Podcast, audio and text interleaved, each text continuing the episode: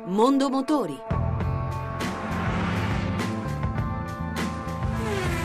A cura di Roberto Taglialegna. Buon pomeriggio e buon ascolto da Lucia Voltan. Una pena massima di 12 anni nel caso in cui si procuri la morte guidando in stato di ebbrezza o sotto l'effetto di droghe. In più il ritiro della patente fino a 30 anni. Lo prevede il disegno di legge sull'omicidio stradale approvato pochi giorni fa dalla Commissione Giustizia del Senato e che presto arriverà in aula.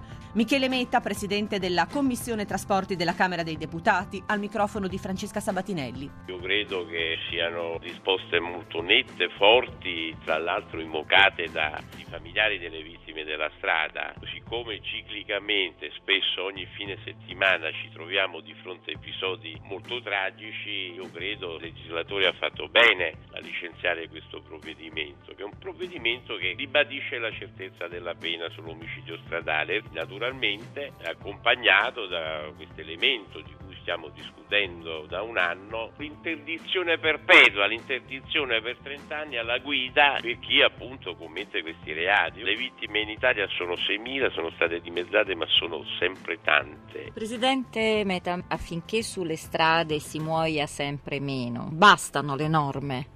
Le norme da sole no, assolutamente no, perché se noi accanto a queste misure non prevediamo, io faccio un solo esempio, l'aumento dei controlli. Noi abbiamo in Italia 40 milioni di macchine che girano, di automobili e circa 10 milioni di due ruote e abbiamo un milione di controlli a fronte di queste cifre, un milione, un milione e 200 mila controlli all'anno, sono pochi. La Germania e la Francia ne fa 6 o 7 milioni. Lì la norma da sola non è sufficiente se non incrementiamo il numero dei controlli e del resto ci sono degli esempi positivi. Quando fu deciso giustamente di combattere le stragi del sabato sabato sera, intensificando i controlli a ridosso di discoteche eccetera, noi abbiamo avuto non l'eliminazione ma un abbattimento notevole dei morti eh, soprattutto in fascia giovanile e così bisogna fare anche adesso, dare più risorse alle polizie, agli organi di polizia per controllare, avere più pattuglie, più mezzi, perché da un mix di elementi preventivi, repressivi e di formazione che possiamo innescare questa vera battaglia di civiltà.